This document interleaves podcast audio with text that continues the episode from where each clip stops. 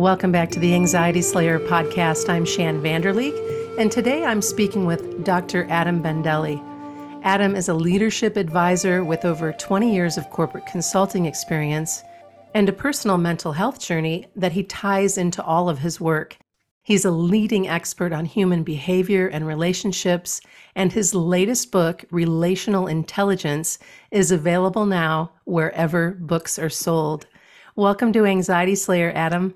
How are you? I'm so good. It's good to be with you today. Yeah, it's a pleasure. Thanks for having me. Yeah, I realized that we haven't had a lot of conversations with experts like you, with people who can help us navigate what it's like to wrestle with a mental health journey while we work, yeah. to deal with bouts of anxiety or depression or what have you in the workplace. Everything we've done has been so personal and lifestyle related, and yet here we are. Yeah. We all have to make a living, and uh, and workplaces can be super stressful. So that's kind of where I'd like to start is to have you kind of guide us through your mental health journey and how that ties to relational intelligence. Yeah. And then maybe from there, we can dig into how that relational intelligence can help our listeners who are working in stressful jobs. Yeah, no, that'll be great. Love to start. So I'll share a little bit about my background first and how that's connected to my mental health journey. So I grew up in the 80s. I'm an athlete first. I played basketball. So I idolized uh, Magic Johnson, Larry Bird, Michael Jordan growing up. Sports was everything for the first, you know, 10, 15, 20 years of my life when I went to undergrad and started college, I realized like most of the kids, I wasn't going to be like Mike when I grew up. Mm-hmm. And so I wanted to find something where I could have an impact with people. And I found the field of business psychology where I was able to really take a lot of the skills around teamwork and leadership and goal setting and motivation, the things that I learned being built by sport and being able to transfer that over to helping people in their businesses or as employees of companies. Ended up going to get my PhD. And in my second year of my graduate program, uh, for the first time in my life, I started feeling symptoms of depression. And for someone in his early 20s at the time who felt the world revolved around him, depression was for weak people. You know, mm. you dusted it off your shoulders and it's not real. And then for two, three weeks, I couldn't get out of bed. Didn't want to take care of myself, go to the gym, eat a good diet, all the things that were natural and things that I enjoyed. The joy of all that just went away. And with most bouts of depression, you know, the severity and the length of it can vary. For me, it probably lasted about a good nine or 10 weeks. I had some family members who have dealt with anxiety or depression in their lives and so they recommended I go see a you know counselor on campus. I'd never been to a therapist before, so I didn't know what to expect. Went to like one or two sessions, and we got to like the summer break. I went back home and visited my friends and family, and the depression like naturally lifted. In my mind, as a type A person, I felt like I had lost two or three months because I was sluggish or I was falling behind when the semester started again in the fall, I came back and kind of pushed myself really hard. You know, working 17 hours a day, gym two, three hours a day, sleeping like two and a half hours a day. And my friends started noticing my behavior started becoming very manic and all the signs and symptoms of someone who's in a manic episode. But I thought it was, I thought I was fine. You know, you couldn't tell me anything different. I thought everything was okay. Ended up taking an internship about five or six months later in another part of the country and within six weeks, I was suicidal. And oh so goodness. for me, it was such a scary, like, again, to you know have those type of thoughts or to be in that state of mind. At the time my father was visiting me and he saw how i looked and you know took me to my first psychiatrist. And within two minutes of sharing my symptoms and what was going on uh, the psychiatrist had no bedside manner and just said you have bipolar disorder. Take these three meds and come back in three weeks. And for me telling a 22 year old that's getting his PhD in psychology that he has a psychological disorder, that didn't mesh with my ego. Right. I outright rejected the diagnosis. And for the next seven or eight years, I lived a life not being medicated, not in therapy, which led to a substance abuse addiction. And I almost overdosed and lost my life.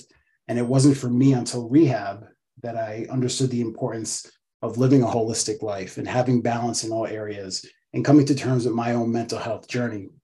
That was about a decade ago. And so it's been a journey just to kind of figure out what mental health means for me, because I think it means something different to every individual person. My recovery journey has been about, you know, taking time for friends and family, taking time for myself, making sure that I'm taking care of my health and fitness while I'm having a professional career and an entrepreneur and building a business. So that was my personal journey. While over the last 20 years, my professional journey has been, you know, becoming a leadership advisor and management consultant. The idea of relational intelligence, the, the content in this book, this happened around the same time in graduate school as I was first going through my depression. So I was coming up with the theory and the ideas. And so this whole skill set really was grounded for me in my own personal experience.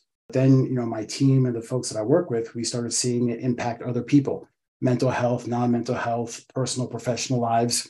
Uh, we look at this as a playbook of skills that can help people build transformational relationships across all areas of their life. Thank you for sharing your a bit of your personal story and congratulations on on doing the work and taking care of yourself and showing up for yourself so that you can be in this position to share relational intelligence and continue all the great work that you're doing. How can relational intelligence help our listeners who feel like they're in a super stressful workplace and they're not really sure what to do about it? Yeah, I mean, I think the big thing about relational intelligence, and we define it as the ability to successfully connect with people and build strong, long lasting relationships. I believe relationships are everything in life. And so in the workplace, you have to be able to develop trust with people. You have to be able to build good rapport with colleagues. Stress hits people in different ways. And so if you're intentional and authentic in how you build relationships with your coworkers, the ups and downs of life or the stressors that come with business can be a little lighter burden to carry if you have that sense of community and if you have that sense of connection and contribution that you get when you build strong relationships with people. And yet, here we are in a workplace working maybe 40, 50, 60 hours a week and managing generalized anxiety or a number of other issues. Um, medication and yeah. counseling and cetera, you know, all the things that that come with these diagnosis and and come with being human. Yeah. And and so when when I think about relating to others in the workplace, I, I worked in a corporate environment for 20 years before going out on my own and doing my own thing. And and as I was moving through your work through relational intelligence, I could see where the success came from. And I could also see where some of the pitfalls were if I was having a particular stressful day. Yeah. Back when I was in that environment, it wasn't acceptable to really talk to anybody else that you worked with yeah. about so, whatever might have been going on there's still a huge stigma around that. I talk to a lot of my clients today. Like after COVID and after, you know, some of the events around social justice and George Floyd and a lot of the things that have happened in our country the last several years, people have more empathy around it. Mm-hmm. But I mm-hmm. still in business, it's probably the largest area where there's still a stigma that, you know, employees are afraid to share it because how it's going to be viewed by their managers or how it's going to be viewed by other leaders in the company. There's things called employee assistance programs, EAPs, and other things that are built to help with it, but they're very rarely used. I think it's uh, the statistics are like 15% of these type of programs are used because of the fear of the stigma that's still associated with mental health. Yeah, and that's what we hear is that I want to keep my job. I don't I don't want to put myself on the radar for anything other than the work that I do. I'm afraid that if if I do bring any of this forward, that I'll be let go or I'll be looked at poorly or what have you. And so it's kind of a catch 22 for a lot of people. Yeah, yeah, absolutely. You say that in, in today's world, we have more ways to communicate, but we're connecting less than ever before. Yeah. How is this lack of connection affecting how we work and live our lives? Yeah, I mean, so we all have iPhones or tablets or smartphones on us all the time. And so we'll spend more time on Instagram or Facebook or TikTok or, you know, we'll be connecting with people through our devices. But the art of sitting in a room with someone and looking someone in the eyes and having a conversation, many folks, especially the younger generations, have missed out on that. We, we deal with a lot of clients now who are seeing the generational differences between baby boomers and Gen X versus millennial and Gen Z. A lot of the younger generations, they don't know how to have communication or build relationships at work. They, they can send you 10 text messages but they can't sit down and have a conversation. And so i think it affects the way we work. And then you know layering over that what happened with covid for two years where people were socially isolated some people became accustomed to that and yeah. picked up bad habits and things that you know just make them socially awkward in interpersonal settings and for others you know it, it was really some of it led to mental health or depression because you just weren't around people and yeah. so it affected people in many different ways. So I think technology can be a good or bad thing. It depends on how you use it. But I think, you know, many people do use it more for that connection piece over their devices, missing out on that opportunity when they're in the room with people. Right. And then you just kind of look at where where is work going and the younger generation i have a a 22 year old that uh, I love very much who has had a completely different life experience than I have when it comes to relationship and was going off to school for the first time when mm. COVID happened. Yeah. And all of a sudden was in Zoom classes instead of classrooms. In, in this place now where, okay, I'm ready to, to look for a job, but I have no idea what that's going to be like because so much of my life has been online. Mm, yeah, yeah, yeah. It's hard. Yeah, one hundred percent, one hundred percent. And I think you know we we go to school and we learn about finance or we learn about marketing or the classes that we take. Kids in colleges are not taught how to build relationships or skills like rapport building or how to be authentic or how to use your emotional intelligence. Like these are things that are life skills that you need in a romantic relationship, with relationships with your family, with friends, with colleagues and coworkers professionally there are there are skills that people kind of have to just pick up from observation or from experiences they go through so in writing this book i really wanted to you know give people a playbook of the things you could do the behaviors and skills you could practice so that you could be able to do that mm. I'd love for you to share how you define emotional intelligence and then how that intelligence can help when we're struggling to communicate while in the throes of a mental health crisis? Yeah, so emotional intelligence, we define that as the ability to understand your emotions, the emotions of others, and how to manage emotions effectively. And so, you know, if you're in a mental health crisis, you know, the levels of anxiety or, you know, fear or depression, like they can skyrocket. And so, if you don't have a good understanding of how your emotions are impacting you, are you feeling sadness? Are you feeling dread? Are you feeling excitement? If you don't have the self awareness to reflect on those things, it could impact and limit your ability to get help when you need to. Other mental health disorders like borderline personality or other things that can surface, if you can't read other people's emotions and understand where you might be upsetting someone or frustrating someone or getting someone angry, can lead to conflict in your relationships. You know, a lot of times people with mental health disorders who don't get the help they need sever relationships because they don't know how to read other people. They don't know how to read a room. They don't know how to manage their emotions effectively. And so that can really damage relationships as well. And would you say then that the five skills that you roll out in relational intelligence can help people here, like help them figure out how to better communicate and show up while also uh, dealing with anxiety and depression or whatever else might be going on in their lives? Yeah, 100%. So the, the skills in our framework really are built to not just help people with mental health disorders, but help those that would be caretakers or people who, you know, loved ones or people who are in relationships with them. And so, know, I can give you a couple examples. You know, one of the skills is called establishing rapport. And we define this as the ability to use energy to create positive connections with others.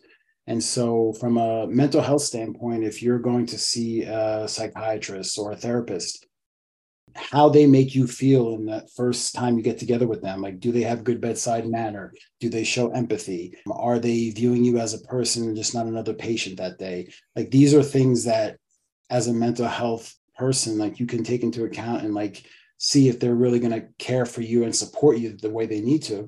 And it's the same way with family members too. There's mm-hmm. a big role that caretakers need to play in terms of being active listeners, uh, being able to be curious and ask questions, being able to show empathy and try to put themselves in other people's shoes. I look at my own life, and there were periods where you know ties were severed with many of my family members because you know they a thought that mental health was not real, or mm-hmm. that b that things that I may have done when I was in a state of mania or depression were parts of my identity and not behaviors that I had to learn how to manage. Oh, that is huge. That statement is huge. Yeah, yeah, and it's it's it's a hard thing. I talk to a lot of the folks that we coach around mental health. Your disorder is not your identity. It's part of your life, but it doesn't make up who you are.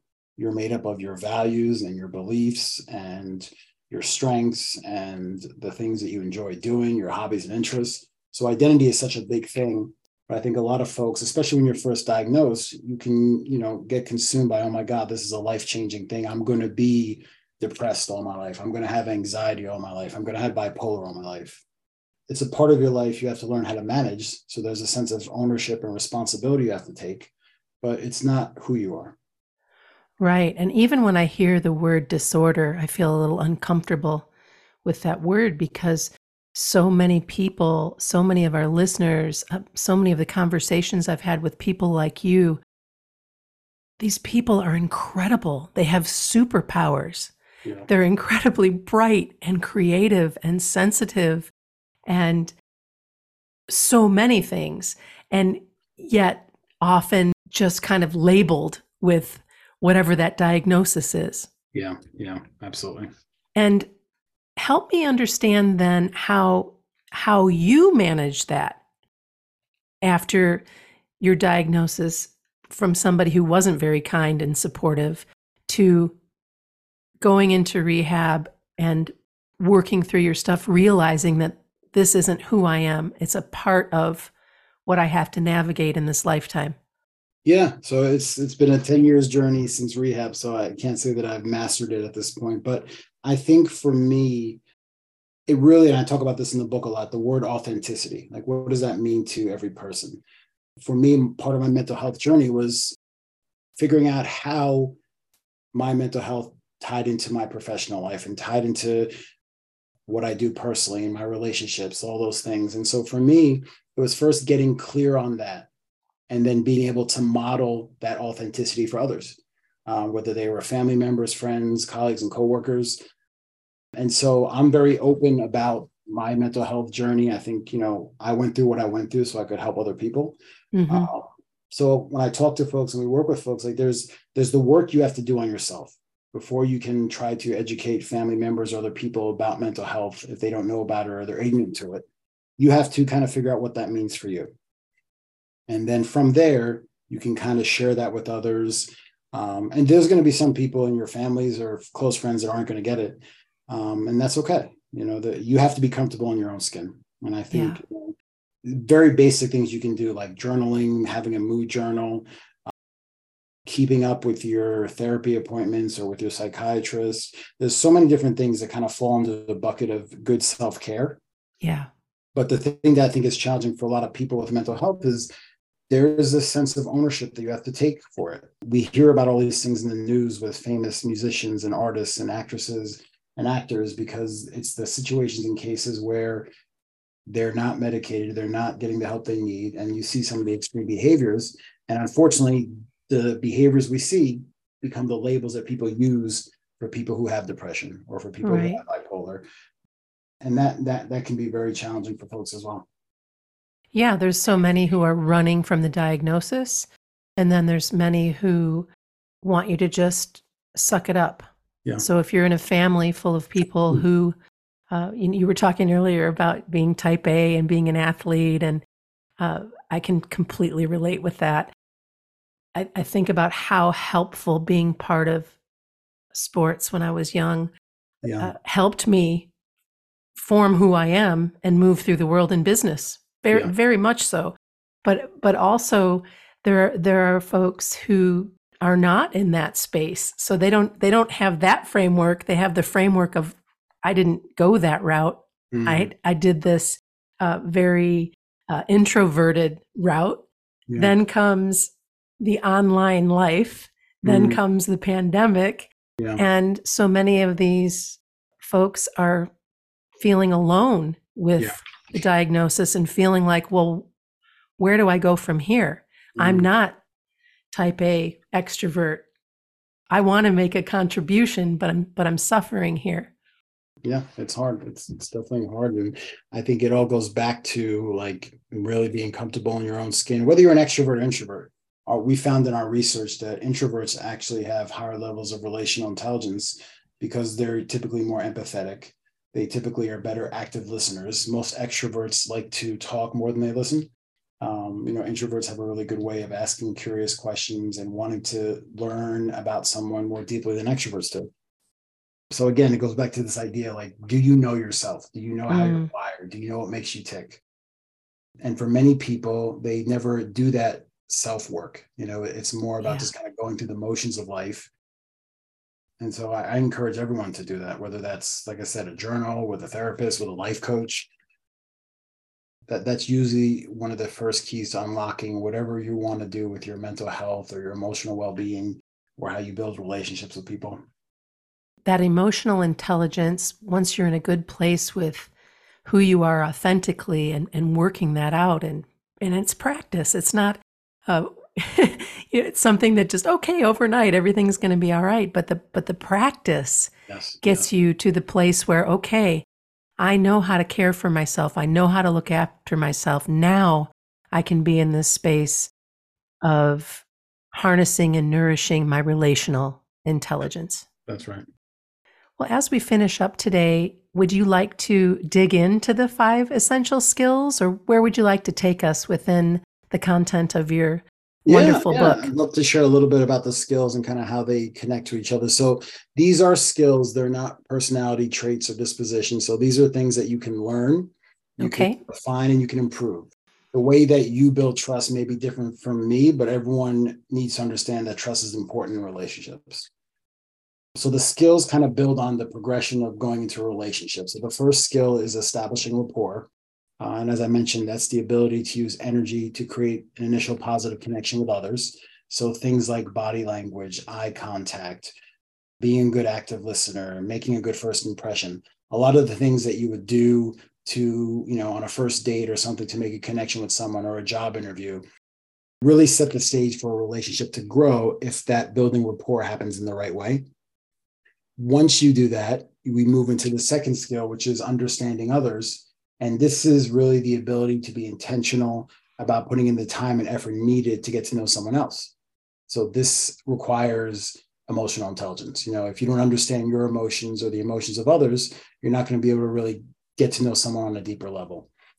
It requires active listening. It requires asking probing questions and wanting to know about a person's journey um, from a work standpoint, not just what they do in their job today. It requires empathy and being able to put yourself in other people's shoes. So this skill of understanding others, this is an ever evolving process. You like Sure. to your point, you don't just do it once.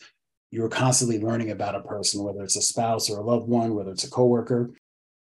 Once you do that, you go to the third skill, which is embracing individual differences. And this is the ability to be authentic in acknowledging and accepting that everyone comes from different backgrounds and experiences. And so, as we talked about already, you really have to do the work on you first to understand what authenticity means for you so you can model it for other people. I think some of the great leaders that we work with are comfortable in their own skin, and it gives their people the psychological safety to be themselves at work as well. The most important skill in our framework is developing trust. Hmm. Uh, and this is the ability to be vulnerable and risk being exposed to the actions and behaviors of others. Uh, and vulnerability is a tough thing for a lot of people. I see it more with some of the men that we coach and work with and women. Things like pride or ego, you know, you don't want to show a sign of weakness. And, and so, again, I think if you're really going to unlock and get to a deep place in any relationship, there has to be a healthy degree of vulnerability. And then the most important skill, the last skill, is cultivating influence. And this is about wanting to have a positive and meaningful impact on other people's lives. So, mm. in the hmm. work context, we look at it as being a good mentor or being a good coach or providing good feedback to people. On the personal side, it's about wanting the best for your partner. It's about trying to help bring out the best in them. It's wanting the best for your kids or for your relatives or other family members. It's wanting your friends to thrive in whatever they do. So it's really about trying to help people become better versions of themselves. Yeah. I love that so much. That's what I want every day for for myself, for my husband, for my family, for the, the people that I work with is just every day by degree to yeah. be in that much of a better place, whatever that looks like for you. Yeah, yeah. And I've found that as I was listening to you to sh- listening to you share those five critical skills, I was thinking about the potency of transparency. Yeah, yeah. And vulnerability. And how we have been able to make a much bigger impact doing the work we do with Anxiety Slayer by being honest about our lives and you know not to the point where that's all you ever hear about but to say hey we didn't just roll out of bed one day and decide we were going to be anxiety slayer. I mean there was some stuff going on. Yeah, yeah, yeah, and this was you know well before the pandemic and and yet to be in that place of i am i'm human. I am a reflection of you. I may not look like you, I may not have the same experiences that you have, but chances are we have more in common than we don't. Yeah, yeah. And sometimes the places that you think you would learn the least from someone else is where you learn some of the biggest lessons in life. Yeah. I, uh, I'll tell this story when we do a lot of our trainings. You know, I learned more about empathy from a transgender woman in rehab than I did in all the classes I took getting my PhD. Mm, tell me more. Yeah, so just in terms of like how to treat people and you know you can learn an idea or a theory but interacting with human beings and being able to put yourself in someone else's shoes like you can't you can't put a price on that um and so i look at my own life. Some of the some of the biggest lessons i learned were not from you know a famous person's book that i read or you know a degree that i got. It was from simple everyday people that have a degree of humility in how they live their lives. To your point, they have a degree of transparency. In the world we live in today, it's much needed to have that. I don't think a lot of people do. But when you do find it, I joke with some of my colleagues, you know, it's like finding a unicorn. And you find mm-hmm. that person, or you find that person who can really be themselves around you.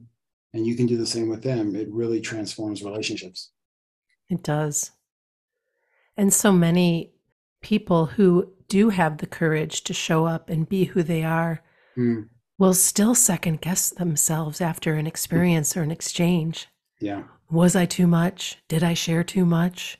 What will they think? You know, all all of the, the things that start to loop around in your head instead of just being like, you know what, let it go, man. Yeah. Show up, be who you are, be kind, yeah. have fun yeah. allow yourself to enjoy yourself i think that could be a thing with age though too like if i think of myself in my 20s versus my 40s like I'm much more now i just don't give a shit what people think right so it's more some of that too but yeah, yeah. Really, you know i think with age comes wisdom yeah so i think a lot of things that you know you worry about at 25 you worry about in a different way at 35 at 45 at 55 yeah but i found just in my the older i've gotten it's like you're gonna take me how i am i'm not gonna try to change things because I want to impress someone. Like this is who I am. This is who I am authentically. This is, you know. Right. Which is so beautiful because uh, in in my opinion, one of the best compliments I ever receive is when people say you are so real. Yeah, like you're just showing up where you're at. And like I don't really know how to do it any other way anymore. Yeah. Any other way doesn't uh, honor me. Yeah. And it doesn't honor you if I'm pretending to be someone other than who I really am. What a great conversation. Our time flew by so quickly today, Adam. Is, is there anything else that you'd like to share with our Anxiety Slayer listeners today before we part ways?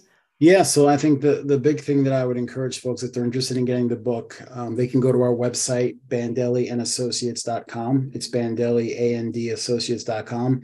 We have a number of free resources, articles and blogs and podcasts that we've done about all different types of ways to apply relational intelligence, because this is a skill set that impacts our personal lives and our professional lives. So we have resources on there for dating and romantic relationships. We have resources for mentoring people at work. We have resources for rebuilding relationships with family members, dealing with mental health. So if your listeners are interested in getting more resources, they're all free on our website. And will you share the website again? Bandelli, my last name, and associates, all one word, dot com. Fantastic. Thanks so much, Adam. I really appreciate the work you're doing in the world, and I wish you all the best. Excellent. Thank you so much for the time today.